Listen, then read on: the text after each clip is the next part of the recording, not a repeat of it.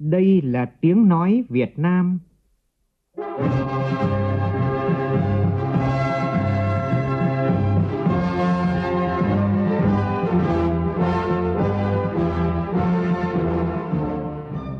là tiếng nói Việt Nam, phát thanh từ Hà Nội, thủ đô nước Cộng hòa xã hội chủ nghĩa Việt Nam.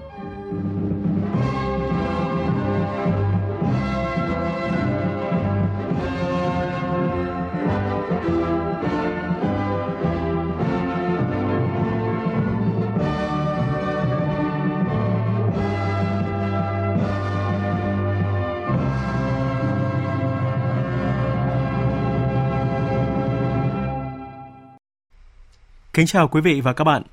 Mời quý vị và các bạn nghe chương trình Thời sự chiều của Đài Tiếng Nói Việt Nam với những nội dung đáng chú ý sau.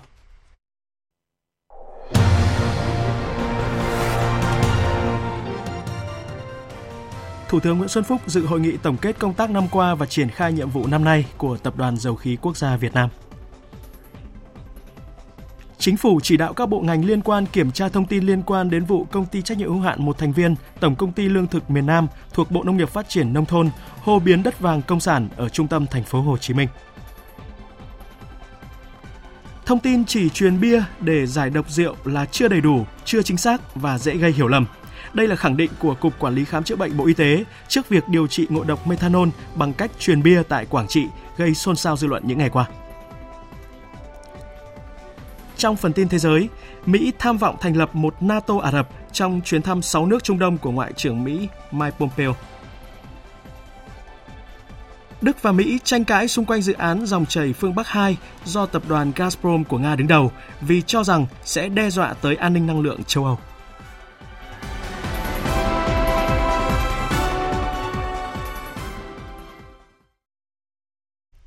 Bây giờ là nội dung chi tiết. Vào chiều nay tại Hà Nội, Thủ tướng Nguyễn Xuân Phúc đã dự hội nghị tổng kết công tác năm qua và triển khai nhiệm vụ năm nay của Tập đoàn Dầu khí Quốc gia Việt Nam. Phản ánh của phóng viên Vũ Dũng.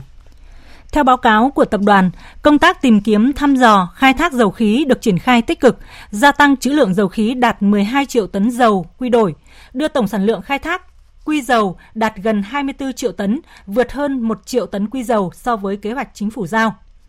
Năm qua, tổng doanh thu toàn tập đoàn đạt gần 630.000 tỷ đồng, vượt 18% kế hoạch năm, nộp ngân sách nhà nước đạt trên 121.000 tỷ đồng, vượt hơn 64% kế hoạch. Tổng lợi nhuận sau thuế đạt trên 47.000 tỷ đồng, vượt 2 lần rưỡi kế hoạch năm. Tập đoàn đã tập trung huy động mọi nguồn lực để xử lý 5 dự án yếu kém, khó khăn theo đúng đề án đã được Thủ tướng Chính phủ phê duyệt và đã đưa 6 dây chuyền của nhà máy sơ sợi Đình Vũ vào hoạt động trở lại. Huy động nguồn lực để đẩy nhanh tiến độ dự án nhà máy nhiệt điện Thái Bình 2, sông Hậu 1. Năm qua, tập đoàn đã cổ phần hóa thành công 3 đơn vị thành viên là Tổng công ty Điện lực Dầu khí Việt Nam, Tổng công ty Dầu Việt Nam và công ty trách nhiệm hữu hạn một thành viên lọc hóa dầu Bình Sơn thu về thặng dư khoảng 7.450 tỷ đồng cho nhà nước. Tuy nhiên, do tình hình Biển Đông diễn biến phức tạp nên việc thăm dò khai thác dầu khí không đạt kết quả như mong muốn. Từ thực tế đó, năm nay, Tập đoàn Dầu khí Việt Nam đặt mục tiêu gia tăng trữ lượng dầu khí đạt từ 10 đến 15 triệu tấn quy dầu, khai thác dầu khí đạt trên 22 triệu tấn quy dầu, doanh thu đạt hơn 612.000 tỷ đồng, nộp ngân sách hơn 87.000 tỷ đồng. Phát biểu chỉ đạo tại hội nghị, Thủ tướng Chính phủ đánh giá cao những kết quả đạt được của ngành dầu khí với vai trò của một tập đoàn anh cả, có nhiều đóng góp cho quốc kế dân sinh, không chỉ đơn thuần là đóng góp cho ngân sách mà còn có vai trò trong đối ngoại, quốc phòng an ninh. Nhiều sản phẩm xăng dầu, khí, điện đạm, ure cung cấp cho nền kinh tế, góp phần quan trọng vào tăng trưởng GDP đạt 7,08%, cao nhất trong hơn 10 năm trở lại đây. Mà có được điều đó chúng tôi cho rằng ý thức trước cái trách nhiệm của mình. Các đồng chí đã đoàn kết, thống nhất tốt chủ động triển khai công việc có liên quan, thực hiện đồng bộ các giải pháp từ công tác đảng đến công tác vận động quần chúng cho đến lãnh đạo chuyên môn. Thì những cái việc như vậy đó, tôi cho rằng một thành công có số liệu cụ thể. Cái thành công lớn thứ hai là tập đoàn dầu khí Việt Nam cơ bản hoàn thành công tác sắp xếp tinh gọn bộ máy công ty mẹ từ 27 phòng ban, văn phòng xuống còn 15 ban văn phòng là doanh nghiệp nhà nước đầu tiên hợp nhất các ban của đảng, đoàn thể với cơ quan chuyên môn có nhiệm vụ tương đồng. Trong bối cảnh còn nhiều khó khăn thách thức, Thủ tướng Chính phủ yêu cầu ngành dầu khí phải triển khai 5 nhiệm vụ trọng tâm. Đó là phải vận hành an toàn các công trình dầu khí, hoàn thành tốt nhiệm vụ sản xuất, kinh doanh, đẩy mạnh tiến độ các dự án dầu khí, nhất là dự án khí lô bê và cá voi xanh. Đặc biệt, tăng cường công tác thăm dò khai thác dầu khí và cơ bản hoàn thành các dự án khó khăn của ngành dầu khí, không để xảy ra tình trạng khó khăn. Thủ tướng cũng yêu cầu Tập đoàn Dầu khí tính toán lại và nâng cao tất cả các kế hoạch sản xuất của từng sản phẩm dầu, khí, điện, đạm để nỗ lực hoàn thành, góp phần quan trọng vào hoàn thành kế hoạch tăng trưởng GDP cao trong năm nay. Thủ tướng nhấn mạnh, Tập đoàn Dầu khí phải thực hiện 9 giải pháp lớn đã đề ra. Một là công chí tiếp tục thực hiện tốt nghị quyết 41 của Bộ Chính trị về định hướng chiến lược phát triển dầu khí. Đặc biệt tiếp tục triển khai thực hiện hiệu quả nghị quyết 36 của Trung ương khóa 8, Trung ương 8 khóa 12 mới ban hành. Cái thứ hai là nâng cao chất lượng quản trị doanh nghiệp. Cái thứ ba là về tài chính. Tôi yêu cầu các đồng chí thường xuyên rà soát cập nhật tình hình thực tế, tiến độ giải ngân các dự án đáp ứng nhu cầu đầu tư theo kế hoạch. Biện pháp thứ tư là về đầu tư. Thì ở đây tôi đề nghị các đồng chí bám sát tình hình Biển Đông để triển khai các dự án đầu tư khu vực truyền thống và khu vực xa bờ trên thềm lục địa Việt Nam, tập trung chỉ đạo lấy lại tiến độ các dự án trọng điểm đã và đang bị chậm so với yêu cầu. Trước đó vào sáng nay tại trụ sở chính phủ, Thủ tướng Nguyễn Xuân Phúc đã tiếp ông Simon Hoan, Phó Tổng Giám đốc điều hành tập đoàn Samsung, Tổng Giám đốc công ty dịch vụ điện tử của tập đoàn Samsung Hàn Quốc. Đánh giá cao thành công của Samsung Việt Nam trên nhiều mặt, cả về doanh thu, kinh ngạch xuất khẩu, tạo việc làm, là bông hoa đẹp trong vườn hoa hữu nghị Việt Nam Hàn Quốc. Thủ tướng cho biết, Chính phủ Việt Nam hết sức quan tâm các dự án đầu tư của Samsung tại Việt Nam, tạo mọi điều kiện thuận lợi cho Samsung làm ăn thành công tại Việt Nam. Ông Sim Un Hoan khẳng định, Samsung luôn coi Việt Nam là nơi đầu tư chiến lược quan trọng trong chiến lược toàn cầu của tập đoàn. Do đó, Samsung cam kết mở rộng đầu tư làm ăn lâu dài tại Việt Nam. Kết quả sản xuất kinh doanh của tổ hợp Samsung Việt Nam tăng trưởng ấn tượng nhất trong số các cơ sở sản xuất ở nước ngoài của Samsung lãnh đạo tập đoàn vừa chỉ đạo tiếp tục thúc đẩy các hoạt động đầu tư tại Việt Nam, kể cả dự án trung tâm nghiên cứu và phát triển. Phía tập đoàn cũng đang xúc tiến việc chuyển giao các công nghệ hàng đầu cho trung tâm này. Thủ tướng Nguyễn Xuân Phúc tin tưởng và mong muốn tân Tổng Giám đốc Choi Su-ho sẽ đạt nhiều thành công mạnh mẽ trong nhiệm kỳ mới. Thủ tướng khẳng định, chính phủ Việt Nam mong muốn trong năm mới 2019, tổ hợp Samsung đạt nhiều con số ấn tượng hơn nữa trong hoạt động kinh doanh tại Việt Nam. Đề nghị Samsung đưa Việt Nam trở thành cứ điểm toàn cầu quan trọng nhất của Samsung – Chính phủ Việt Nam cam kết đảm bảo ổn định kinh tế vĩ mô, cải thiện môi trường đầu tư kinh doanh. Chính phủ Việt Nam cũng rất ấn tượng về cam kết của Samsung luôn duy trì là nhà đầu tư nước ngoài lớn nhất tại Việt Nam. Do đó, Thủ tướng mong muốn Samsung tiếp tục mở rộng các cơ sở sản xuất tại Việt Nam. Trong khuôn khổ chuyến thăm và làm việc tại Vương quốc Campuchia, ông Trần Cẩm Tú, Bí thư Trung ương Đảng, chủ nhiệm Ủy ban Kiểm tra Trung ương, vừa có các cuộc hội kiến với Chủ tịch Quốc hội Campuchia Heng Samrin, Chủ tịch Thượng viện Campuchia Sechum và Phó Thủ tướng Chính phủ Hoàng gia Campuchia Men Samon. Tin của nhóm phóng viên Văn Đỗ và Tâm Hiếu thường trú tại Campuchia. Các nhà lãnh đạo Thượng viện, Quốc hội, Chính phủ Hoàng gia Campuchia nhiệt liệt chào mừng và đánh giá cao chuyến thăm Vương quốc Campuchia của đoàn đại biểu cấp cao Ủy ban Kiểm tra Trung ương Đảng Cộng sản Việt Nam.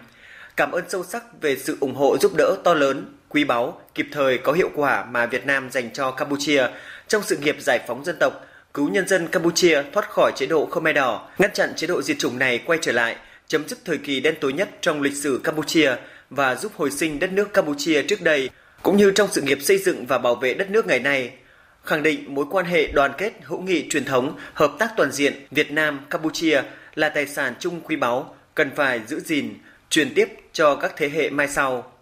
Nhân dịp này, đồng chí Trần Cẩm Tú và đoàn đại biểu Ủy ban Kiểm tra Trung ương làm việc với cơ quan chống tham nhũng Campuchia, thăm và nói chuyện với cán bộ Đại sứ quán Việt Nam tại Campuchia, Hội Khmer Việt Nam và đại diện một số doanh nghiệp Việt Nam đang hoạt động đầu tư kinh doanh tại Campuchia. Về hợp tác trong lĩnh vực tôn giáo giữa Việt Nam và Campuchia, và sáng nay tại thành phố Đà Lạt, tỉnh Lâm Đồng, Ban Tôn giáo Chính phủ phối hợp với Bộ Lễ nghi và Tôn giáo Campuchia tổ chức hội nghị trao đổi kinh nghiệm về công tác tôn giáo. Tin của phóng viên Quang Sáng. Ban Tôn giáo Chính phủ, Việt Nam và Campuchia đã ký bản ghi nhớ hợp tác về công tác tôn giáo từ năm 2007 và thỏa thuận hợp tác này vào năm 2015 hai bên đã luân phiên cử 10 đoàn cấp cao sang làm việc tại Việt Nam và Campuchia, phối hợp tổ chức một số hội nghị về công tác tôn giáo cho cán bộ làm công tác này ở hai nước và tổ chức hội nghị ở cấp bộ trưởng, tạo điều kiện cho Phật giáo Việt Nam và Campuchia tăng cường hợp tác. Việt Nam sẽ làm hết trách nhiệm để thực hiện thỏa thuận hợp tác với Bộ Lễ nghi và Tôn giáo Campuchia, nâng hiệu quả hợp tác giữa hai bên trong lĩnh vực tôn giáo, góp phần củng cố và phát triển mối quan hệ hữu nghị truyền thống giữa hai nhà nước Việt Nam Campuchia. Sau 50 năm, quan hệ hợp tác Việt Nam Thụy Điển đang bước sang một giai đoạn mới. Thụy Điển cam kết tiếp tục đồng hành cùng Việt Nam trên con đường hướng tới tương lai. Đó là khẳng định của Đại sứ Thụy Điển tại Việt Nam trong cuộc họp báo sáng nay tại Hà Nội. Tin của phóng viên Hồ Điệp. 50 năm qua, quan hệ hợp tác Việt Nam Thụy Điển đã đơm hoa kết trái với nhiều công trình biểu tượng, ý nghĩa giữa hai quốc gia như Bệnh viện Nhi Uông Bí Quảng Ninh, Bệnh viện Nhi Trung ương Hà Nội, nhà máy giấy Bãi Bằng, vân vân và cùng với đó là rất nhiều dự án hợp tác quan trọng khác trong lĩnh vực xóa đói giảm nghèo. Thụy Điển đã và đang là đối tác tin cậy của Việt Nam và cũng là nhà tài trợ song phương đầu tiên của Việt Nam. Thương mại hai chiều giữa Việt Nam và Thụy Điển hiện đạt hơn 1 tỷ đô la một năm. Các thương hiệu lớn của Thụy Điển như Ericsson, H&M, Volvo vân vân từ lâu đã quen thuộc với người tiêu dùng Việt Nam hàng ngàn lưu học sinh Việt Nam đã và đang học tập tại Thụy Điển, còn hàng ngàn người Thụy Điển cũng đã và đang làm việc và sinh sống tại Việt Nam, tạo nên mối quan hệ hợp tác lâu dài gắn bó và tốt đẹp giữa hai đất nước. Đại sứ Thụy Điển tại Việt Nam Frederick Holbeck nhấn mạnh. Hiện nay nhờ tốc độ tăng trưởng kinh tế và cải cách kinh tế thành công, Việt Nam đã trở thành một quốc gia có thu nhập trung bình. Vì thế, quan hệ Việt Nam Thụy Điển tiến tới một quan hệ đối tác bình đẳng hơn. Chúng ta đã chứng kiến mối quan hệ phát triển hưng thịnh giữa Việt Nam và Thụy Điển. Thụy Điển cam kết tiếp tục đồng hành cùng con đường tương lai của Việt Nam.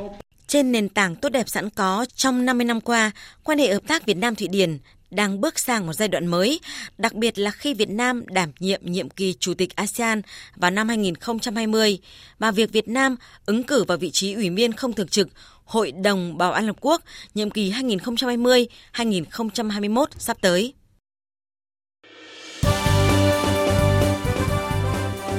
Thời sự tiếng nói Việt Nam.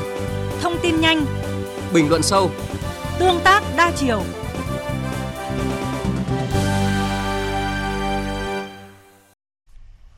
Vào sáng nay, Tổng cục Chính trị Quân đội Nhân dân Việt Nam tổ chức hội nghị cán bộ chính trị toàn quân triển khai nhiệm vụ công tác Đảng, công tác chính trị năm nay. Thượng tướng Lương Cường, Bí thư Trung ương Đảng, Ủy viên Thường vụ Quân ủy Trung ương, Chủ nhiệm Tổng cục Chính trị Quân đội Nhân dân Việt Nam chủ trì hội nghị. Tin của phóng viên Nguyên Nhung. Năm 2018, công tác đảng, công tác chính trị trong toàn quân hoàn thành tốt nội dung chương trình kế hoạch đề ra, trong đó có nhiều nhiệm vụ hoàn thành xuất sắc. Nổi bật là đã chủ động trong nghiên cứu, tham mưu đề xuất với Trung ương, Quân ủy Trung ương, Bộ Quốc phòng một số chủ trương giải pháp xây dựng quân đội vững mạnh về chính trị, kịp thời quán triệt quan điểm tư duy mới về bảo vệ Tổ quốc, chủ động thông tin định hướng tư tưởng, dư luận cho cán bộ, chiến sĩ và nhân dân trước những vấn đề mới, phức tạp, nhạy cảm tích cực đấu tranh phòng chống diễn biến hòa bình, tự diễn biến tự chuyển hóa trong nội bộ, phản bác các quan điểm sai trái thù địch, bảo vệ nền tảng tư tưởng của Đảng, chế độ xã hội chủ nghĩa và uy tín của quân đội. Tập trung thực hiện ba khâu đột phá, nâng cao chất lượng huấn luyện, sẵn sàng chiến đấu, diễn tập, xây dựng chính quy, điều chỉnh tổ chức, biên chế, cải cách hành chính quân sự. Tổng cục Chính trị xác định một trong những nhiệm vụ trọng tâm trong năm 2019 trong công tác đảng, công tác chính trị là tích cực đổi mới nội dung, hình thức đấu tranh phản bác các quan điểm sai trái, thù địch, bảo vệ nền tảng tư tưởng của Đảng, triển khai đề án nghị quyết của Quân ủy Trung ương về xây dựng đội ngũ cán bộ quân đội, nhất là cấp chiến dịch, chiến lược, đáp ứng yêu cầu nhiệm vụ trong tình hình mới. Thượng tướng Lương Cường, chủ nhiệm Tổng cục Chính trị Quân đội Nhân dân Việt Nam đề nghị. Trong công tác xây dựng đảng thì tôi đề nghị thứ nhất là tiếp tục phải lãnh đạo tổ chức thực hiện nghiêm túc, chặt chẽ và đúng cái nguyên tắc tập trung dân chủ một cách thực chất và phát huy được cái tính chiến đấu trong tự phê bình, phê bình trên cơ sở cái nhiệm vụ, nguyên tắc làm sao mà phê bình, tự phê bình xong thì cái đoàn kết thống nhất nó phải tốt hơn, cao hơn trong nội bộ. Và tới đây là chúng ta phải gắn với các quy định nêu gương của Trung ương, của Bộ anh chị. 96 tập thể và cá nhân tiêu biểu trong phong trào thi đua yêu nước của thành phố Hồ Chí Minh đã được tuyên dương trong buổi lễ sáng nay. Đến dự có Phó Chủ tịch nước Đặng Thị Ngọc Thịnh. Tin của phóng viên Ngọc Xuân thường trú tại thành phố Hồ Chí Minh. Đây là những tập thể cá nhân xuất phát từ tinh thần tự nguyện tự giác, làm những việc không vụ lợi cho bản thân, đậm chất nhân văn, nhân đạo, nghĩa tình, mang lại hiệu quả thiết thực, phát huy truyền thống nghĩa tình, chung sức, chung lòng xây dựng cộng đồng dân cư. Đó là sự giúp đỡ những người khó khăn, cơ nhở, hoàn nạn, là người lao động trực tiếp và là những người không ngại hy sinh đến tính mạng, tài sản, công sức, trí tuệ, góp phần làm cho cuộc sống tươi đẹp hơn. Đó còn là những đóng góp âm thầm trong thực hiện cuộc vận động toàn dân đoàn kết xây dựng nông thôn mới, đô thị văn minh, phong trào cả thành phố chung sức xây dựng nông thôn mới, bảo vệ môi trường, bảo vệ an ninh tổ quốc, chăm sóc sức khỏe cộng đồng, khuyến học, khuyến tài. Tại buổi lễ, qua những đoạn phim tư liệu và giao lưu với tập thể cá nhân điển hình, mọi người được hiểu thêm những đóng góp mang lại hiệu quả thiết thực của các gương điển hình tuy thầm lặng trong đời sống xã hội, nhưng có sức thuyết phục, có tác dụng nêu gương nhân rộng để mọi người học tập làm theo. Luật sư Trần Thị Ngọc Nữ, chi hội trưởng chi hội luật sư, Hội bảo vệ quyền trẻ em thành phố Hồ Chí Minh, người được gọi là lá chắn thép, bảo vệ trẻ em bị xâm hại và bạo hành, trợ giúp pháp lý miễn phí trong hoạt động bảo vệ quyền trẻ em, nói thì trong cái việc làm của chúng tôi thì có nhiều khó khăn. Đa số là chúng tôi bảo vệ chị bị hại cho nên phía bên mà kẻ thù ác hoặc là bị cáo hay làm khó khăn chúng tôi hoặc là hay hăm dọa đe dọa. Lúc đầu thì chúng tôi có phần là cũng hơi sợ sợ nhưng sau đó nhìn thấy các em các người phụ nữ thường bị bạo hành. Người đa số là những yếu thế cần sự trợ giúp chính vì vậy mà thôi thúc chúng tôi không bỏ cuộc. Cho nên chúng tôi chấp nhận hy sinh và mọi gian khổ chúng tôi bỏ qua hết. Giao thông vận tải phải luôn là ngành đi trước mở đường, Phó Thủ tướng Trịnh Đình Dũng đã nhấn mạnh như vậy khi phát biểu chỉ đạo hội nghị tổng kết công tác năm qua và triển khai nhiệm vụ năm nay của Bộ Giao thông Vận tải diễn ra sáng nay tại Hà Nội. Tin cho biết. Một yêu cầu đối với Bộ Giao thông Vận tải được Phó Thủ tướng Trịnh Đình Dũng đặc biệt lưu ý là phải đẩy nhanh tiến độ chuẩn bị, đầu tư xây dựng các dự án giao thông lớn gắn với nâng cao chất lượng đảm bảo tiến độ. Trong đó có các tuyến cao tốc Bắc Nam, cao tốc Trung Lương Cần Thơ, cảng hàng không Long Thành, nâng cấp mở rộng cảng hàng không Tân Sơn Nhất, Nội Bài, nâng cấp cải tạo đường sắt, đầu tư phát triển các cảng biển như Lạch huyện, Cái Mép, Thị Vải, vân vân. Để tăng tính kết nối, đồng bộ, đảm bảo hiệu quả đầu tư, Phó Thủ tướng yêu cầu Bộ Giao thông Vận tải sớm nghiên cứu các tuyến giao thông kết nối với các tuyến cao tốc như kết nối giữa các tỉnh Tây Bắc với cao tốc Nội Bài Lào Cai, các tuyến kết nối với cao tốc Bắc Nam. Đối với giao thông nông thôn, Phó Thủ tướng yêu cầu phải gắn liền với xây dựng nông thôn mới, phát triển kinh tế nông thôn. Bộ Giao thông Vận tải tiếp tục nghiên cứu để có cơ chế phù hợp để huy động nguồn lực, Đồng thời, cần có giải pháp đảm bảo an toàn, hạn chế thấp nhất thiệt hại do thiên tai gây ra với hạ tầng giao thông vận tải, đặc biệt là hạ tầng giao thông nông thôn. Bộ Giao thông Vận tải phối hợp với Bộ Công Thương, ngành than sớm nghiên cứu đầu tư các cảng chuyên dùng xuất nhập khẩu than, bởi đây là vấn đề gắn liền với đảm bảo an ninh năng lượng quốc gia. Đánh giá những nỗ lực kéo giảm tai nạn giao thông thời gian qua, tuy đã có hiệu quả nhưng chưa đạt mục tiêu, liên tiếp xảy ra các vụ tai nạn đặc biệt nghiêm trọng – Phó Thủ tướng đề nghị Bộ Giao thông Vận tải khẩn trương giả soát lại các quy định, phương pháp tổ chức phân luồng giao thông, phối hợp với các bộ ngành, đặc biệt là các địa phương để triển khai các biện pháp tổng thể nhằm giảm thiểu tai nạn giao thông. Bộ Giao thông Vận tải cần tiếp tục phối hợp chặt chẽ với Ủy ban An toàn giao thông quốc gia, Bộ Công an và các địa phương tăng cường các giải pháp đồng bộ, quyết liệt hơn nữa, bảo đảm kéo giảm tai nạn giao thông cả năm nay và những năm tiếp theo.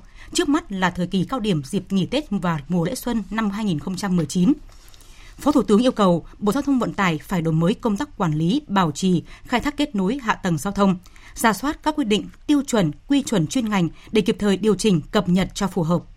Đồng thời, lực lượng chức năng tiếp tục đẩy mạnh thực hiện siết chặt quản lý vận tải và duy trì thực hiện kiểm soát tải trọng xe, công tác tổ chức đào tạo, sát hạch lái xe.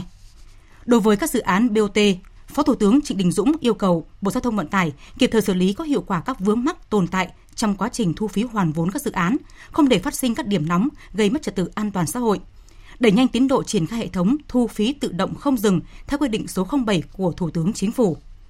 Để thực hiện những nhiệm vụ này, hoàn thành thắng lợi kế hoạch năm nay, Phó Thủ tướng đề nghị trước hết ngành giao thông vận tải cần nâng cao năng lực của ngành thông qua giả soát tái cấu trúc ngành giao thông về chức năng nhiệm vụ, mô hình tổ chức, chất lượng nguồn nhân lực, tái cấu trúc các đơn vị sự nghiệp và doanh nghiệp.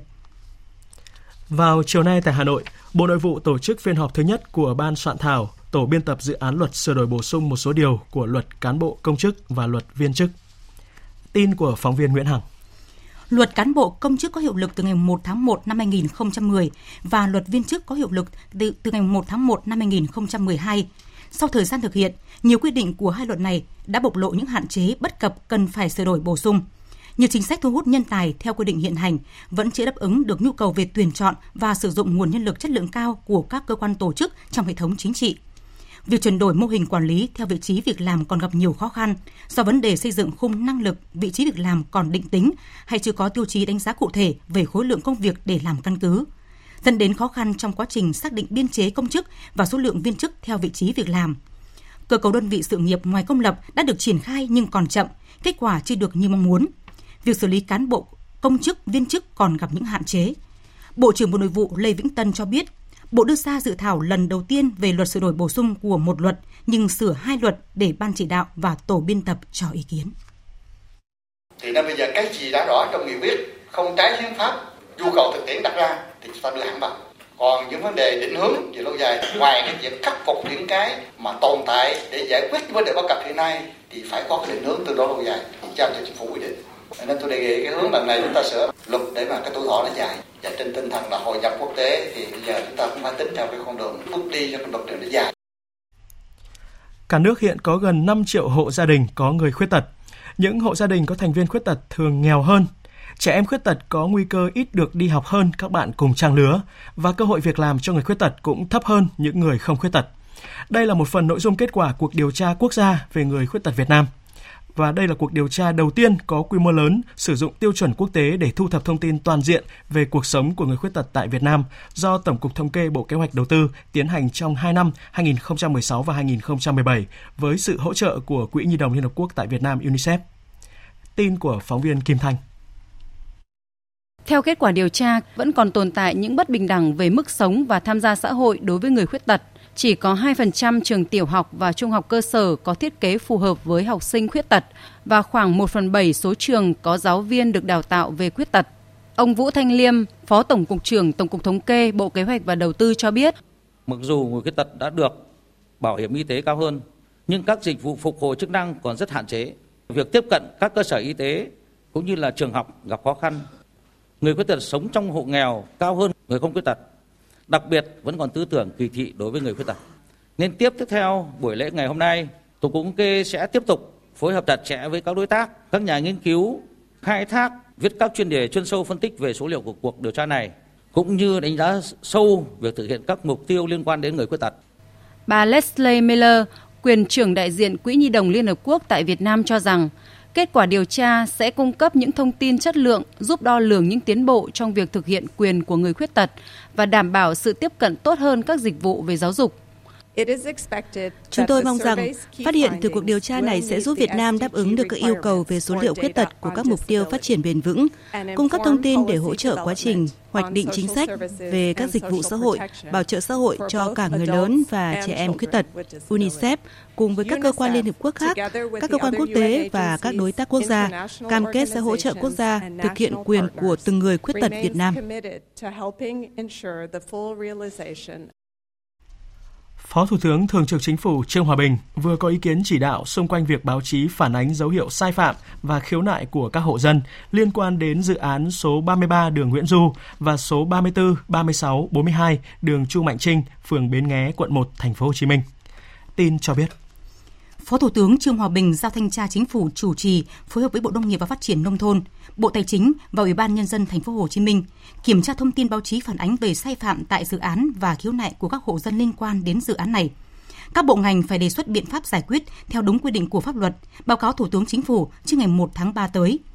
Như đã thông tin, lô đất vàng ở số 33 đường Nguyễn Du và 34, 36, 42 đường Chu Mạnh Trinh, quận 1, thành phố Hồ Chí Minh do công ty trách nhiệm hữu hạn một thành viên Tổng công ty Lương thực miền Nam Vinafood 2 thuộc Bộ Nông nghiệp Phát triển nông thôn quản lý sử dụng kể từ sau giải phóng đến nay. Khu đất có tổng diện tích hơn 6.000 m2, được Ủy ban nhân dân thành phố Hồ Chí Minh cấp giấy chứng nhận quyền sử dụng đất vào năm 2010. Năm 2008, khu đất được phê duyệt chủ trương giải tỏa làm dự án khách sạn cao cấp, cao ốc văn phòng và trung tâm thương mại cho thuê. Đang nói, Vinafood 2 đã có kế hoạch ban hành nghị quyết tìm đối tác đầu tư vào dự án – Vinafood 2 cùng công ty Việt Hân của ông Đinh Trường Trinh là công ty trách nhiệm hữu hạn hai thành viên Việt Hân Sài Gòn với vốn góp của Vinafood Live là 20%, tương đương giá trị tài sản trên đất và một phần giá trị quyền sử dụng khu đất. Ngay sau khi cơ quan có thẩm quyền phê duyệt dự án, lập tức Vinafood 2 thoái vốn và như thế, đất vàng công sản dễ dàng rơi vào tay tư nhân. Đang nói, thanh tra của Bộ Nông nghiệp Phát triển Nông thôn cũng chỉ ra các bước mà Vinafood 2 thực hiện trong quá trình liên quan đến khu đất vàng là sai với nội dung các nghị quyết đã ban hành, sai với tinh thần chỉ đạo của Bộ Nông nghiệp Phát triển Nông thôn, trái chỉ đạo của Thủ tướng Chính phủ. Nhiều nguồn thông tin cho thấy, sau khi Vinafood 2 thoái vốn, lô đất vàng đã liên tục đổi chủ.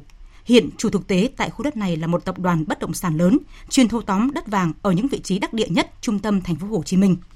Nhưng điều quan trọng đã xảy ra tình trạng khiếu kiện đông người kéo dài ngay tại trung tâm thành phố Hồ Chí Minh. Đó là trường hợp 34 hộ dân sinh sống trên đất vàng, hầu hết là gia đình cán bộ lão thành có công với cách mạng. Họ khiếu nại khiếu kiện cho rằng đây là dự án thương mại nhưng giá đền bù quá rẻ mạt. Những hộ dân tuyên bố nếu không giải quyết thỏa đáng đền bù đúng luật đúng giá, họ sẽ kiên trì bám nhà bám đất đến cùng. Mới đây, họ đã có đơn cầu cứu Thủ tướng Chính phủ nhờ can thiệp giải quyết dứt điểm vụ việc này. Thưa quý vị, thưa các bạn, những ngày qua, hàng trăm người dân ở huyện Đại Lộc, tỉnh Quảng Nam đã tụ tập để phản đối việc chính quyền và ngành chức năng địa phương cho phép doanh nghiệp nạo vét cát để khơi thông dòng chảy khe gai. Người dân cho rằng là thực chất của việc khơi thông dòng chảy chỉ là khai thác cát để đem đi bán. Phóng sự của phóng viên Hoài Nam. Dòng chảy khe gai đoạn qua cầu Giảng Hòa, xã Đại Thắng, huyện Đại Lộc, tỉnh Quảng Nam, sau các đợt mưa lũ của năm ngoái bị bồi lấp, chính quyền xã tổ chức họp dân lấy ý kiến về việc khơi thông dòng chảy này. Ngày 16 tháng 10 năm 2018, Ủy ban Nhân dân huyện Đại Lộc thống nhất chủ trương xây dựng công trình khơi thông dòng chảy khe gai và kênh tiêu nội đồng trên địa bàn xã Đại Thắng, giao cho Phòng Nông nghiệp và Phát triển Nông thôn huyện thực hiện. Thế nhưng thay vì triển khai các bước theo quy trình thủ tục đầu tư xây dựng, thì Phòng Nông nghiệp và Phát triển Nông thôn huyện lại cầm đèn chạy trước ô tô tự ý cho phép công ty trách nhiệm hữu hạn Duy Khánh triển khai thi công. Người dân địa phương đặt câu hỏi, phải chăng ngành chức năng mượn cớ khơi thông dòng chảy, cấu kết với doanh nghiệp lấy cát đem đi bán? Ông Huỳnh Đến, người dân thôn Giảng Hòa, bức xúc. Việc mà khơi thông giàn trả này này là tôi không đồng tình. Với lý do là giàn trả này là không phải là cái giàn trả thiên nhiên. Họ mua tới trừ bởi vì đây là cái giàn trả mới phát sinh. Nay là chủ tịch xã nói là cái việc này là cái nguồn ngân sách tới. Bây giờ là tụm thời á là giải quyết khơi thông để cho của ô nhiễm môi trường khu vực này. Trong quá trình mà thi công á lúa thì chỗ khó mà bây giờ các đơn vị thi công là thi công chỗ khó thứ hai nữa là thi công là không biết sử dụng như thế nào không biết bây giờ là cái lượng cốt đưa mà dòng đóng cô là thì đấy là dân là không đồng tình Lý giải cho việc làm tắc trách này, ông Trần Quốc Khánh, trưởng phòng nông nghiệp và phát triển nông thôn huyện Đại Lộc, tỉnh Quảng Nam cho rằng bản thân ông không làm gì sai mà chỉ thừa hành chủ trương của lãnh đạo Ủy ban Nhân dân huyện. Trên cơ sở tờ trình của Phòng Nông nghiệp và Phát triển Nông thôn, Phòng Tài chính Kế hoạch và Ủy ban Nhân dân xã Đại Thắng, ông Trần Văn Mai, Chủ tịch Ủy ban Nhân dân huyện Đại Lộc, ký văn bản thống nhất chủ trương đầu tư xây dựng công trình. Tổng mức đầu tư công trình này khoảng 600 triệu đến 700 triệu đồng từ nguồn vốn sự nghiệp nông nghiệp năm 2018. Ông Trần Quốc Khánh giải thích. Việc tổ chức khơi thông cái dàn trả của đuôi khe ga là có chủ trương. Thanh ra sở cái đề nghị của xã. Sau cái đợt mưa giờ rồi nó nó lỡ một bên. Thì anh em khổ sót thấy là thôi bây giờ phải chỉnh cái dàn trả cho nó thẳng lệ và vét cái phần này đáp vào cái chỗ lỡ thì huyện có chủ trương có làm đầy đủ hồ sơ và khẳng định một điều là không làm gì sơ cả. Ờ, là anh đâu có làm gì sơ đâu. Đúng quy định. Trong khi đó, ông Hồ Ngọc Mẫn, Phó Chủ tịch Ủy ban nhân dân huyện Đại Lộc, tỉnh Quảng Nam cho rằng, ngành chức năng và chính quyền xã sau khi đi kiểm tra đã có báo cáo đề xuất nên điều chỉnh dòng chảy, nhưng huyện chưa thống nhất cách làm như thế nào. Nếu huyện đầu tư kinh phí để triển khai thì không được vận chuyển cát ra khỏi địa phương, đồng thời tổ chức họp lấy ý kiến người dân, lập phương án nạo vét trên cơ sở đồng thuận của người dân địa phương. huyện là do nhiệm vụ cho phòng nông nghiệp đi kiểm tra cái sạt lở và đề xuất cái giải pháp. Nhưng mà anh đề xuất giải pháp thì huyện chưa thống nhất cái giải pháp chưa có chỉ độ thì anh làm việc đó. Về phòng nông nghiệp đã làm việc cái chuyện đó làm xe chứ. Nộ vét cốt này để ở đâu? Tặng thu là cũng phải tỉnh cho phép chứ quyền đang chống cho phép được. Còn anh nộ vét anh bỏ vào bay để điều chỉnh dàn trải. Đất đưa tại đó, cốt tại đó chứ không được trả ra nguồn phòng việc. Cái công ty này là phòng nông nghiệp làm việc mà không bố có quyền cho nên quyền không nắm được. Cái này dân người ta biểu tình là đúng rồi đó. Cũng tại xã Đại Thắng, huyện Đại Lộc, tỉnh Quảng Nam, liên tiếp mấy ngày qua, gần 100 người dân thôn Giảng Hòa kéo ra bờ sông Thu Bồn, đoạn chạy qua địa bàn thôn để phản đối công ty trách nhiệm một thành viên tư vấn 276 khai thác cát gây sạt lở. Trong quyết định do ông Huỳnh Khánh Toàn, Phó Chủ tịch Thường trực Ủy ban Nhân dân tỉnh Quảng Nam ký ngày 28 tháng 6 năm 2016 về việc cho phép khai thác cát sỏi làm vật liệu xây dựng thông thường và thu hồi đất cho thuê đất tại thôn Giảng Hòa có nội dung cho phép công ty 276 được khai thác cát sỏi làm vật liệu xây dựng thông thường bằng phương pháp lộ thiên tại thôn Giảng Hòa. Diện tích thu hồi đất hơn 2,5 hecta. Người dân tụ tập đông người nhưng không có cán bộ nào của xã đến hiện trường. Tình trạng khai thác cát ồ ạt đã và đang xảy ra ở nhiều nơi tại tỉnh Quảng Nam. Chính quyền và các ngành chức năng cần có biện pháp quản lý chặt chẽ hơn, ngăn chặn một số doanh nghiệp chạy theo lợi ích trước mắt, tàn phá tài nguyên môi trường. Chiều nay tại Quảng Ninh đã xảy ra hai vụ tai nạn lao động làm hai công nhân ngành than tử vong. Tin của phóng viên Thu Thủy. Vào hồi 13 giờ 15 phút, tại xưởng KT4 của công ty than Mạo Khê, xảy ra vụ tai nạn lao động làm chết một công nhân. Nạn nhân là anh Nguyễn Văn Hiếu, sinh năm 1986, trú tại thị xã Đông Triều. Nguyên nhân ban đầu được xác định là do trong quá trình đang lấy than thì anh Nguyễn Văn Hiếu bị than tràn ra vùi lấp gây tai nạn. Tiếp đó vào khoảng 14 giờ 30 phút cũng xảy ra vụ tai nạn lao động do mìn nổ đá văng làm chết một công nhân là anh Nguyễn Hữu Thư quê Kinh Môn Hải Dương. Ngay sau khi nhận được tin báo, tỉnh Quảng Ninh đã thành lập đoàn kiểm tra đến hiện trường, tiến hành các thủ tục cần thiết để tiếp tục điều tra làm rõ nguyên nhân làm chết hai công nhân. Như Đài Tiếng nói Việt Nam đã phản ánh về việc nhiều người dân ở phường Đông Hưng, thành phố Thanh Hóa phải di rời khỏi nơi cư trú do sự cố tràn hơn 4.000 lít dầu. Theo phản ánh của phóng viên Sĩ Đức thì đến nay phần lớn người dân đã trở về nhà nhưng cuộc sống vẫn bộn bề lo âu. Khu phố 5 phường Quảng Hưng, thành phố Thanh Hóa nơi xảy ra sự cố tràn dầu. Không khí vẫn điều hiu. Nước trên các cánh đồng vẫn một màu đen khịt. Xử lý dầu tràn không làm việc. Trên các cánh đồng lác đác có một hai bóng người. Sau hơn 10 ngày phải di rời do ảnh hưởng sự cố dầu tràn, gia đình bà Phạm Thị Hoa ở khu phố 5 phường Quảng Hưng đã đoàn tụ. Khi sự cố dầu tràn xảy ra thì bà Hoa cùng với con dâu đang mang bầu và đứa cháu nhỏ đã phải đến người nhà con gái ở tỉnh Thái Nguyên để ở tạm. Đến hôm nay dù mùi dầu khu vực nhà bà vẫn chưa hết, nhưng lo lắng và nóng ruột, bà đã trở về, song mọi thứ vẫn bộn bề. Nói chung là sức khỏe của người dân ở đây thì ờ, ai cũng bị ờ, khó chịu, tức thở đau đầu. Cuộc sống bị đảo lộn nhiều khi là còn không đi làm được. Thì bây giờ là chưa thấy xã nói gì cả ruộng nương thì chắc là một này thì không cấy được còn bị ô nhiễm. Nói bố là vài hôm họp dân nhưng tôi chưa thấy họp dân cũng chưa có ý kiến gì của dân cả. Mà cũng chưa thấy cán bộ nói gì về khắc phục hậu quả và có cấy nữa hay không. Đến thời điểm này phần lớn người dân di chuyển khỏi nơi cư trú đã trở về nhà dù vẫn còn mùi dầu. Ông phạm văn sắc trưởng khu phố 5 phường Quảng Hưng, thành phố Thanh Hóa, bày tỏ lo lắng khi Tết Nguyên đán đang cận kề mà cuộc sống người dân thì chưa ổn định. Cuộc sống người dân nơi đây chủ yếu trông chờ vào làm ruộng, thế nhưng giờ thì họ không thể canh tác được.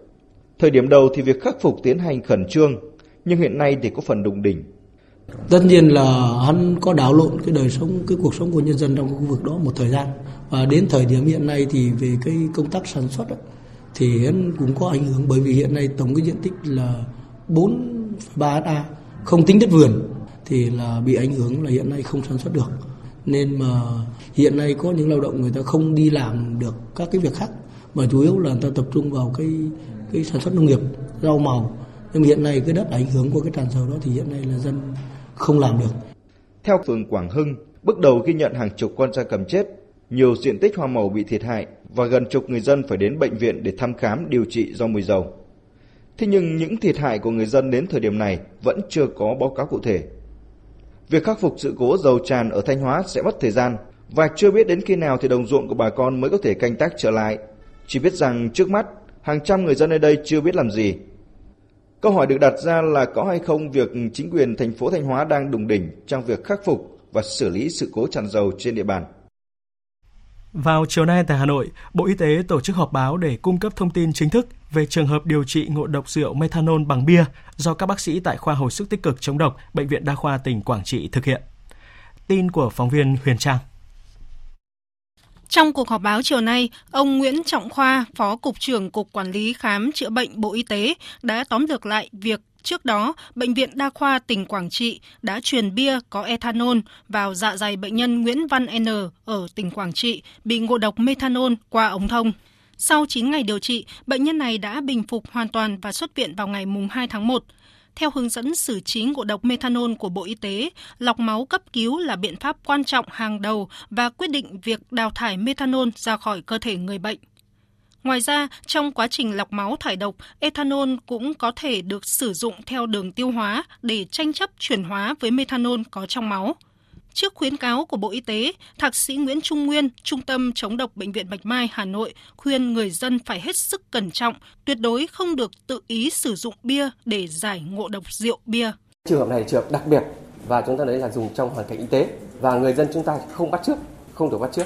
Và cái việc chẩn đoán ngộ độc cồn công nghiệp methanol là trong phạm vi của bác sĩ, của nhân viên y tế à, chỉ có thể nhân viên y tế mới có thể thực hiện được. Thứ hai là việc dùng thuốc thuốc này thuốc rất đặc biệt. Chúng ta nói, người dân chúng ta để hiểu để biết, để phối hợp trong quá trình chữa bệnh thôi. Tuy nhiên, không được áp dụng, không bắt trước, không thực hiện, tự thực hiện ngay tại nhà. Trước bất kỳ một trường ngộ độc rượu nào, kể cả nghi ngờ ngộ độc methanol, thì không được tự ý dùng. Việc tự ý dùng à, nó không đảm bảo và rất nguy hiểm. 45 học sinh tại tỉnh Cà Mau vừa bị ngất xỉu do ngậm nước phòng trừ sâu răng. Tin của phóng viên Trần Hiếu cho biết. Bệnh viện Đa khoa huyện Trần Văn Thời vừa tiếp nhận điều trị cho nhiều học sinh tiểu học vì có triệu chứng nôn ói ngất xỉu sau khi ngậm nước flo, trong đó có 17 em phải cấp cứu. Trước đó vào sáng nay, trường tiểu học Khánh Bình ở huyện Trần Văn Thời, Cà Mau tổ chức cho học sinh xúc miệng bằng dung dịch flo để phòng ngừa sâu răng. Sau khi xúc miệng bằng dung dịch này, hầu hết các em học sinh có biểu hiện bị nôn ói và đau bụng. Sau khi xảy ra sự cố, Ban giám hiệu trường tiểu học 1 Khánh Bình đã báo cáo chính quyền địa phương và các ngành liên quan để đưa các em đến các cơ sở y tế. Trong số 45 em nhập viện đa khoa Trần Văn Thời, có 17 em phải cấp cứu, số còn lại chưa có dấu hiệu nặng. Ngoài ra, còn một số em được gia đình đưa lên các bệnh viện ở thành phố Cà Mau để theo dõi điều trị. Sự việc đang được điều tra làm rõ. Thưa quý vị, thưa các bạn, chỉ còn hơn 3 tuần nữa sẽ đến Tết Nguyên đán kỷ hợi. Thời điểm này thì lực lượng công an các tỉnh thành phố trong cả nước đã và đang triển khai nhiều biện pháp phòng ngừa đấu tranh với các loại tội phạm và các hành vi vi phạm pháp luật về vũ khí và vật liệu nổ, đặc biệt là pháo nổ đang có dấu hiệu tăng mạnh trong những ngày cận Tết. Phản ánh của phóng viên Nguyễn Hằng. Những năm gần đây, tại khu vực miền Trung, đặc biệt là trên địa bàn tỉnh Nghệ An, việc mua bán vận chuyển, tàng trữ pháo trái phép vẫn có những diễn biến phức tạp. Việc mua bán vận chuyển pháo nổ trên địa bàn thường được thẩm lậu chủ yếu qua đường biển, đường bộ từ Trung Quốc qua các tỉnh biên giới phía Bắc, từ Lào qua các cửa khẩu vào Việt Nam. Tuy nhiên, theo Đại tá Nguyễn Đức Hải, Phó Giám đốc Công an tỉnh Nghệ An, Riêng trong năm qua, Công an tỉnh phát hiện thêm thủ đoạn mua bán, vận chuyển pháo từ Campuchia qua cửa khẩu Bờ Y, tỉnh Con Tum vào Nghệ An để tiêu thụ. Cái phương thức thủ đoạn hoạt động của các cái đối tượng buôn bán pháo hiện nay cũng có những cái sự thay đổi. Đối với các cái đối tượng mà bán lẻ thì chúng chia lẻ cái lượng pháo và dưới cái mức xử lý hình sự để mà mua bán để tránh cái việc thiệt hại về kinh tế cũng bị xử lý hình sự. Thứ hai nữa là hẹn lấy tiền một nơi và chúng giao hàng một cái nơi khác để mà tránh cái việc ờ, phát hiện xử lý của chúng ta. Ờ, cái thứ ba nữa là các cái đối tượng muốn bán pháo là chúng chuyển cái thời gian hoạt động mua bán pháo sang cái thời điểm cách xa cái dịp Tết Nguyên đán nhiều hơn. Việc mua bán vận chuyển tàng trữ trái phép không chỉ diễn ra ở các tỉnh biên giới các nước. Tình trạng này còn diễn ra tại nhiều tỉnh thành phố lớn trong cả nước. Tại thủ đô Hà Nội, theo thống kê của Công an thành phố, trong năm 2018 vừa qua đã bắt giữ 39 vụ với 41 đối tượng liên quan đến hành vi mua bán, tàng trữ vận chuyển, sử dụng pháo trái phép, thu giữ trên 1.500 kg pháo nổ các loại. Đại tá Nguyễn Anh Tuấn, Phó Giám đốc Công an thành phố cho biết, để phòng ngừa đấu tranh với các hành vi vi phạm về pháo, không để tái diễn tình trạng đốt pháo trái phép trong đêm giao thừa, Tết Nguyên đán kỷ hợi, Công an thành phố Hà Nội đang tăng cường công tác tuyên truyền, phổ biến giáo dục pháp luật, đạo đức lối sống, ý thức chấp hành pháp luật cho mọi tầng lớp nhân dân. Trước, trong và sau Tết Nguyên đán kỷ hợi, Công an thành phố Hà Nội sẽ tiếp tục tăng cường công tác điều tra cơ bản, nắm chắc tình hình các địa bàn xã, phường, thị trấn, khu dân cư, tổ dân phố, qua đó xác định các tuyến địa bàn lĩnh vực trọng điểm mà các đối tượng có thể lợi dụng để sản xuất, mua bán, vận chuyển, tàng trữ sử dụng vũ khí vật liệu nổ, công cụ hỗ trợ và pháo trái phép, duy trì phát triển mô hình 141, xây dựng các mô hình à, tuần tra tổ công tác đặc biệt để nâng cao hiệu quả công tác phát hiện, xử lý các đối tượng tàng trữ sử dụng vũ khí vật liệu nổ, công cụ hỗ trợ và pháo trái phép. Để ngăn chặn đối tượng mua bán, vận chuyển, tàng trữ trái phép, đồng thời không để tái diễn tình trạng đốt pháo trái phép trong đêm giao thừa, Tết Nguyên đán kỷ hợi. Đại tá Trần Quốc Sáng, Cục trưởng Cục Cảnh sát Quản lý Hành chính về Trật tự xã hội Bộ Công an nêu rõ.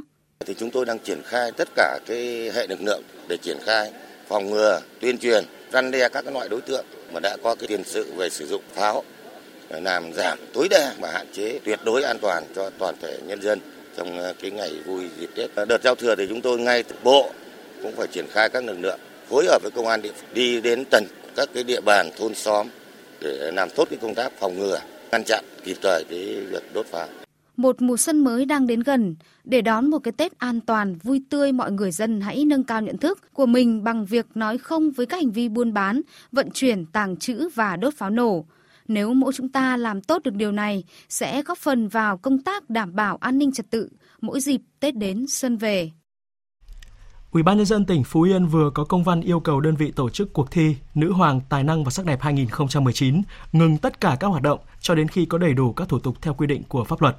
Đây là cuộc thi sắc đẹp dự kiến sẽ khai mạc vào tối nay tại nhà hát Sao Mai, thành phố Tuy Hòa. Tin của phóng viên Thái Bình. Lý do Ủy ban nhân dân tỉnh Phú Yên yêu cầu dừng tổ chức đêm chung kết cuộc thi là do đơn vị tổ chức công ty Nguyên Bảo Media không trình được giấy phép tổ chức do Cục Nghệ thuật biểu diễn, Bộ Văn hóa Thể thao và Du lịch cấp. Trong khi đó, những ngày qua, trên các tuyến đường tại thành phố Tuy Hòa tràn ngập băng rôn quảng cáo sự kiện đêm chung kết và xếp hạng cuộc thi Nữ hoàng tài năng và sắc đẹp 2019 diễn ra lúc 20 giờ tối nay và truyền hình trực tiếp trên kênh VTV9 Đài truyền hình Việt Nam. Ông Phan Đình Phùng, Phó Chủ tịch Ủy ban nhân dân tỉnh Phú Yên cho biết, đơn vị tổ chức là công ty Nguyên Bảo Media đã vi phạm các cam kết với Ủy ban nhân dân tỉnh Phú Yên. Cụ thể là không thực hiện đúng các quy định của pháp luật về thủ tục tổ chức cuộc thi, Cuộc thi Nữ hoàng tài năng và sắc đẹp 2019 đã trải qua các vòng sơ loại bán kết. Tuy nhiên, đến khi tổ chức đêm chung kết, đơn vị tổ chức lại không xuất trình được giấy phép tổ chức và các thủ tục pháp lý cần thiết theo quy trình là mình chấp nhận là cho họ tổ chức ở tại Phú Yên. Còn cái việc xin giấy phép và có được cấp giấy phép để tổ chức sự kiện này hay không, đó lại là cục nghệ thuật biểu diễn mới là nơi cấp. Cho đến uh, sát thời điểm tổ chức mà họ không có trình được cái giấy phép đó, quản lý thì mình phải yêu cầu họ dừng khi nào mà có giấy phép đảm bảo đầy đủ thủ tục thì họ mới được tiến hành nhé. Tiếp theo, biên tập viên Nguyễn Kiên chuyển tới quý vị và các bạn một số thông tin thời tiết. Theo dự báo, từ hôm nay không khí lạnh suy yếu nên nhiệt độ sẽ tăng dần mỗi ngày cho đến khoảng ngày 15 tháng 1. Nhiệt độ cao nhất trong những ngày tới có thể lên tới 24-27 độ ở miền Bắc. Thời tiết vẫn còn tình trạng nhiều mây, sương mù nhẹ và mưa phùn rải rác vào đêm và sáng sớm. Các ngày từ 13 đến 15 tháng 1, trưa chiều trời hừng nắng nhẹ. Đêm nay ở Bắc Bộ vẫn có mưa, mưa phùn và sương mù, trời rét, nhiệt độ từ 16 đến 19 độ, có nơi thấp hơn, chỉ trong khoảng 13 đến 16 độ. Khu vực từ Thanh Hóa đến Thừa Thiên Huế sáng sớm cũng có sương mù, phía Bắc đêm trời rét, nhiệt độ thấp nhất trong khoảng 18 đến 21 độ. Từ Đà Nẵng đến Bình Thuận đêm có mưa rào và rông vài nơi, nhiệt độ thấp nhất trong khoảng 22 đến 25 độ. Tây Nguyên đêm nay cũng có mưa rào và rông, nhiệt độ thấp nhất trong khoảng 18 đến 21 độ. Còn Nam Bộ là nơi có nền nhiệt cao nhất cả nước, đêm nay trong khoảng từ 23 đến 26 độ, thời tiết khá mát mẻ, dễ chịu.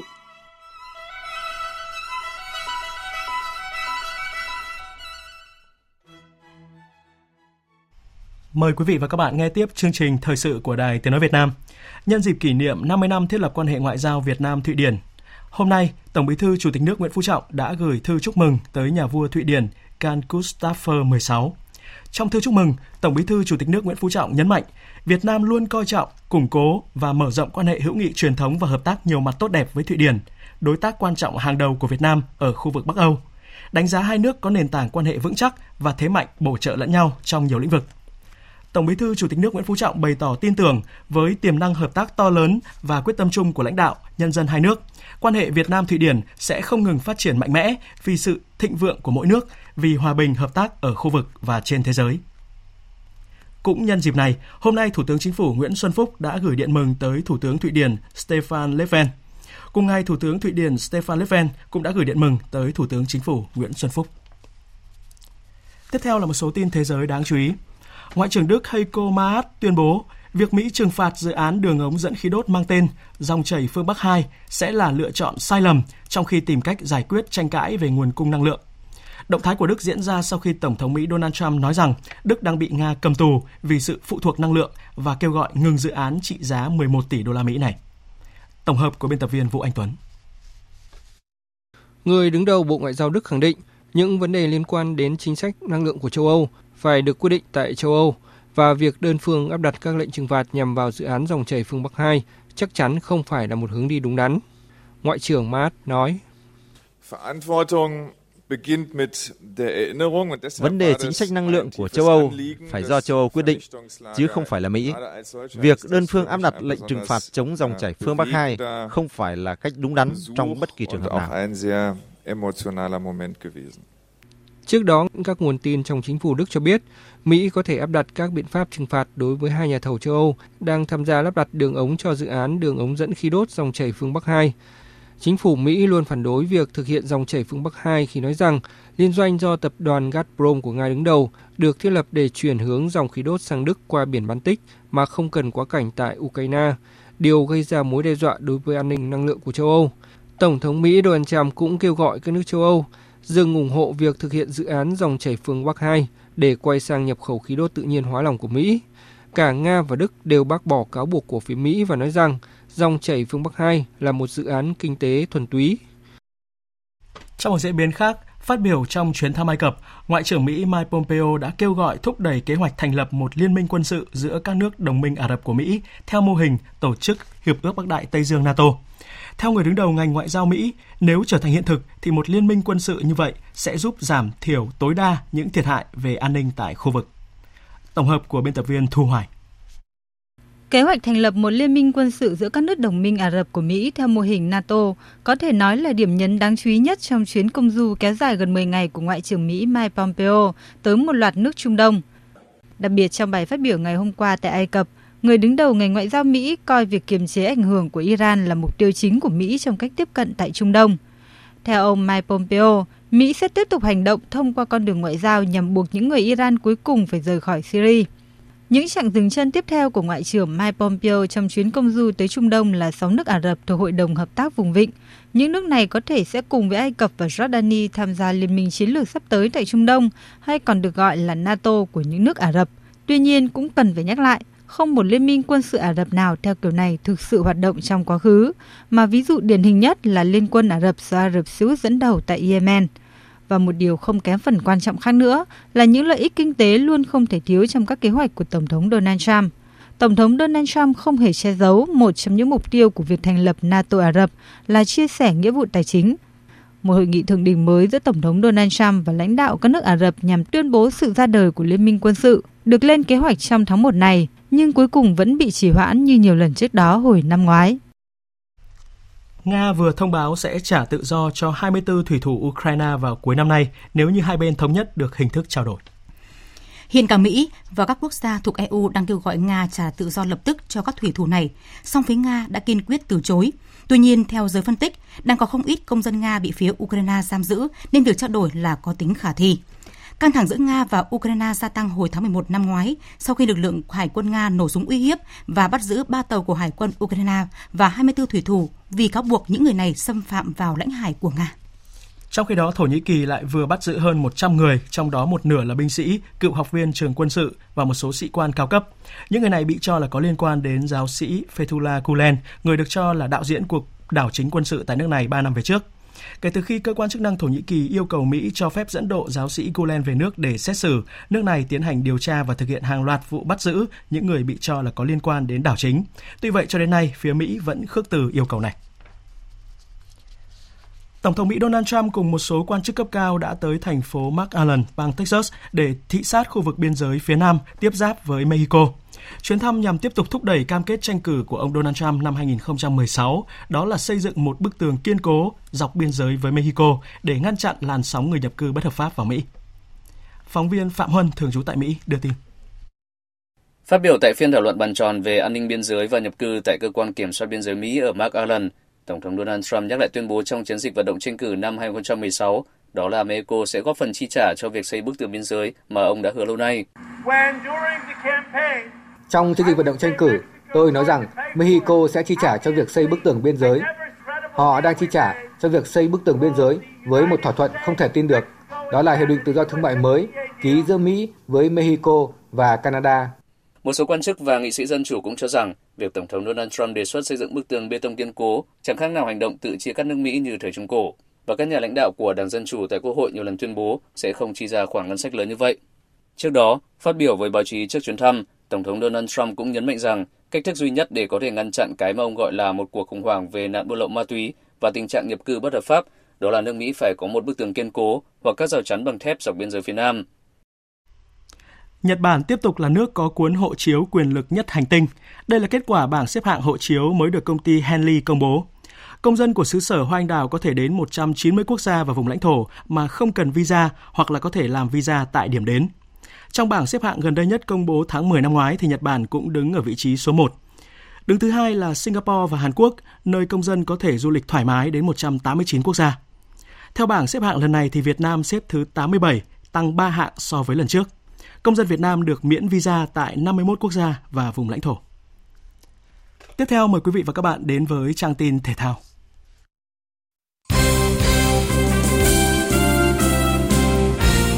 Thưa quý vị và các bạn, 2018 đánh dấu năm đồng hành thứ hai liên tiếp giữa Đài Tiếng nói Việt Nam và Liên đoàn bóng đá Việt Nam trong công tác phối hợp tổ chức thành công các giải Futsal vô địch quốc gia và cúp quốc gia HD Bank. Chiều nay tại Hà Nội, Đài Tiếng nói Việt Nam và Liên đoàn bóng đá Việt Nam đã tổ chức hội nghị tổng kết các giải Futsal trong năm 2018 và phương hướng triển khai các sự kiện Futsal quốc gia và quốc tế trong năm 2019. Dự buổi tổng kết về phía Đài Tiếng nói Việt Nam có ông Nguyễn Thế Kỷ, Ủy viên Ban chấp hành Trung ương Đảng, Tổng giám đốc Đài Tiếng nói Việt Nam, ông Vũ Hải, Phó Tổng giám đốc Đài Tiếng nói Việt Nam, ông Trần Minh Hùng, Phó Tổng giám đốc Đài Tiếng nói Việt Nam cùng đại diện lãnh đạo các đơn vị trực thuộc. Về phía lãnh đạo VFF có Thứ trưởng Bộ Văn hóa Thể thao và Du lịch Lê Khánh Hải, Chủ tịch Liên đoàn bóng đá Việt Nam, các ông Cấn Văn Nghĩa và Cao Văn Chóng, Phó Chủ tịch Liên đoàn bóng đá Việt Nam, trưởng ban Futsal Trần Anh Tú và ông Lê Hoài Anh, Tổng thư ký VFF. Theo báo cáo đánh giá sơ bộ về giải Futsal HD Bank 2018, vòng loại và lượt đi tại Đà Nẵng có 60 trận đấu, lượt về tại Thành phố Hồ Chí Minh có 45 trận đấu. Số lượng khán giả theo dõi trên sân lên đến hơn 80.000 người. Ngoài ra, các trận đấu được tường thuật trực tiếp trên kênh truyền hình VTC3, ứng dụng VTC Now. Đáng chú ý, khoảng 600.000 người truy cập theo dõi trên YouTube, MTV, VFF Channel và Facebook Futsal VOV AS. Đánh giá cao thành công về mặt thu hút khán giả cũng như chất lượng chuyên môn ở nhiều trận đấu, ông Trần Minh Hùng, Phó Tổng Giám đốc Đài Tiếng Nói Việt Nam cho biết. Năm nay, năm 2019 này thì theo cái kế hoạch ờ, đã bàn với Liên đoàn bóng đá Việt Nam cũng như nhà tài trợ thì ờ, ngoài cái giải vô địch quốc gia chúng ta tổ chức vòng loại ở Nha Trang rồi ờ, ở giai đoạn sau thì ở thành phố Hồ Chí Minh ở ờ, cái cúp quốc gia thì chúng ta sẽ tổ chức tại Vinh, Nghệ An. Còn cái giải vô địch bóng đá Đông Nam Á thì chúng ta sẽ tổ chức tại thành phố Hồ Chí Minh, nhà thi đấu Phú Thọ thành phố Hồ Chí Minh. Chính là cái năm đầu tiên chúng ta tổ chức cái giải Đông Nam Á năm 2017 lại là một cái ấn tượng rất là lớn. Các cái quan chức của Liên đoàn bóng đá châu Á, các quan chức của Liên đoàn bóng đá Đông Nam Á, người ta đến người ta đều đánh giá rất cao. Và người ta đều nói rằng qua nhiều năm tổ chức cái giải Futsal Đông Nam Á ở các nước đăng cai thì tổ chức cái năm 2017 ở Việt Nam là thành công nhất. Thưa quý vị và các bạn, chiều nay tại Abu Dhabi diễn ra buổi họp báo trước trận đấu thứ hai của bảng D Asian Cup 2019 giữa đội tuyển Việt Nam và đội tuyển Iran. Nhấn mạnh vào yếu tố bất ngờ của bóng đá và thực tế kết quả các trận đấu từ đầu Asian Cup đến nay, huấn luyện viên Queiroz khẳng định tuyển Iran đã có sự chuẩn bị tốt nhất cho trận đấu với tuyển Việt Nam. Từ chối xác nhận việc tuyển Iran sẽ giành chiến thắng với kết quả đậm hơn tỷ số 5-0 mà họ giành được trước Yemen ở lượt trận đầu. Huấn luyện viên người Bồ Đào Nha khẳng định Well, uh, first of all, I, I said before that uh, when I Trước tiên tôi muốn nói là rất ấn tượng với những gì tuyển Việt Nam thể hiện tại Suzuki Cup. Tôi càng ngạc nhiên hơn về sự tiến bộ của họ qua những gì thể hiện trong trận đấu với Cộng hòa Dân chủ Nhân dân Triều Tiên. Nhưng khi tôi chứng kiến họ thi đấu với tuyển Iraq, hai lần vươn lên dẫn điểm trước, chơi phòng ngự tập trung, tinh thần chiến đấu cao và có những cầu thủ rất kỹ thuật. Họ thực sự chơi từ bóng đá tích cực. Tôi không ngạc nhiên bởi họ được dẫn dắt bởi một huấn luyện viên có nền tảng kinh nghiệm dày dặn. Trong bóng đá, người ta không thể nói công bằng hay không công bằng. Nhưng với tôi mà nói, kết quả đó là không công bằng với Việt Nam. Ít nhất, họ xứng đáng với một kết quả hòa cho những gì đã thể hiện. Đó là một lời cảnh báo đối với chúng tôi rằng Iran cần phải chơi nhiều hay ít với thái độ cảnh giác hơn vào ngày mai. Kể từ khi đến dẫn dắt tuyển Iran vào tháng 4 năm 2011, ông Queiroz có không ít lần bất đồng ý kiến với lãnh đạo Liên đoàn đá Iran xung quanh vấn đề chuyên môn và tập luyện của đội tuyển.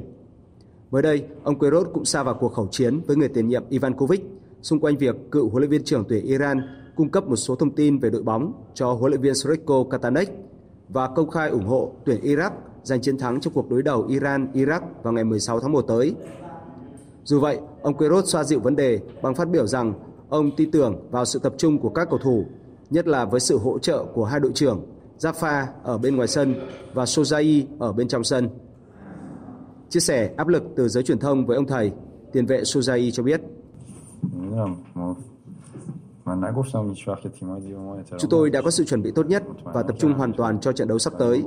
Tôi biết đây là một bảng đấu có những đối thủ khó khăn, nhưng với tất cả sự tôn trọng dành cho các đội bóng, tôi muốn nói rằng chúng tôi đã sẵn sàng và sẽ tập trung vào từng trận một cho chặng đường phía trước. Đến nay, Asian Cup 2019 mới có duy nhất tuyển Jordani chính thức giành vé vào vòng 16 đội sau hai trận toàn thắng. Trận đấu với tuyển Việt Nam vào ngày mai vì vậy sẽ có ý nghĩa quyết định tới việc Iran sớm giành vé đi tiếp trước khi chuẩn bị cho cuộc chạm trán mang ý nghĩa quyết định ngôi đầu bảng D với tuyển Iraq. Thành Lương đưa tin từ Abu Dhabi. Trong khuôn khổ vòng bảng Asian Cup, tối nay sẽ diễn ra lượt trận thứ hai ở bảng B và C.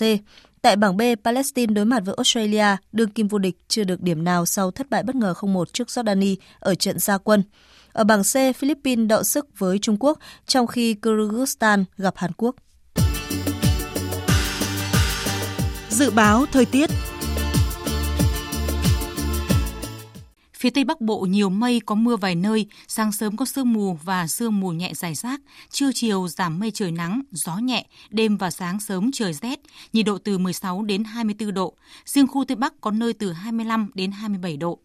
Phía Đông Bắc Bộ nhiều mây, đêm và sáng có mưa phùn và sương mù, gió nhẹ, đêm và sáng sớm trời rét, nhiệt độ từ 16 đến 23 độ. Các tỉnh từ Thanh Hóa đến Thừa Thiên Huế nhiều mây có mưa vài nơi, sáng sớm có sương mù và sương mù nhẹ dài rác, trưa chiều giảm mây trời nắng, gió nhẹ. Phía Bắc đêm trời rét, nhiệt độ từ 18 đến 26 độ. Các tỉnh ven biển từ Đà Nẵng đến Bình Thuận, đêm có mưa rào và rông vài nơi, ngày nắng, gió đông bắc cấp 2, cấp 3, nhiệt độ từ 22 đến 31 độ. Tây Nguyên, đêm có mưa rào và rông vài nơi, ngày nắng, gió đông bắc đến đông cấp 2, cấp 3, nhiệt độ từ 18 đến 30 độ. Nam Bộ, đêm có mưa rào và rông vài nơi, ngày nắng, gió đông bắc đến đông cấp 2, cấp 3, nhiệt độ từ 23 đến 34 độ. Khu vực Hà Nội nhiều mây, đêm và sáng có mưa nhỏ, mưa phùn, gió đông bắc cấp 2, cấp 3, đêm và sáng sớm trời rét, nhiệt độ từ 16 đến 23 độ. Tiếp theo là dự báo thời tiết biển đêm nay và ngày mai. Vịnh Bắc Bộ có mưa vài nơi, sáng sớm có sương mù và sương mù nhẹ dài rác, tầm nhìn xa trên 10 km, giảm xuống dưới 1 km trong sương mù, gió đông cấp 3. Vùng biển từ Quảng Trị đến Quảng Ngãi có mưa vài nơi, tầm nhìn xa trên 10 km, gió đông bắc đến đông cấp 4. Khu vực Bắc và giữa Biển Đông, khu vực quần đảo Hoàng Sa thuộc thành phố Đà Nẵng, vùng biển từ Bình Định đến Ninh Thuận, khu vực Nam Biển Đông, khu vực quần đảo Trường Sa thuộc tỉnh Khánh Hòa và vùng biển từ Bình Thuận đến Cà Mau có mưa rào vài nơi, tầm nhìn xa trên 10 km, gió đông bắc cấp 4, cấp 5. Vùng biển từ Cà Mau đến Kiên Giang bao gồm cả Phú Quốc và Vịnh Thái Lan không mưa, tầm nhìn xa trên 10 km, gió đông cấp 4. Những thông tin thời tiết vừa rồi đã khép lại chương trình thời sự chiều nay. Chương trình do các biên tập viên Hải quân Đức Hưng và Hằng Nga thực hiện với sự tham gia của phát thanh viên Kim Phượng, kỹ thuật viên Văn Quang, chịu trách nhiệm nội dung Nguyễn Thị Tuyết Mai. Cảm ơn quý vị và các bạn đã quan tâm theo dõi.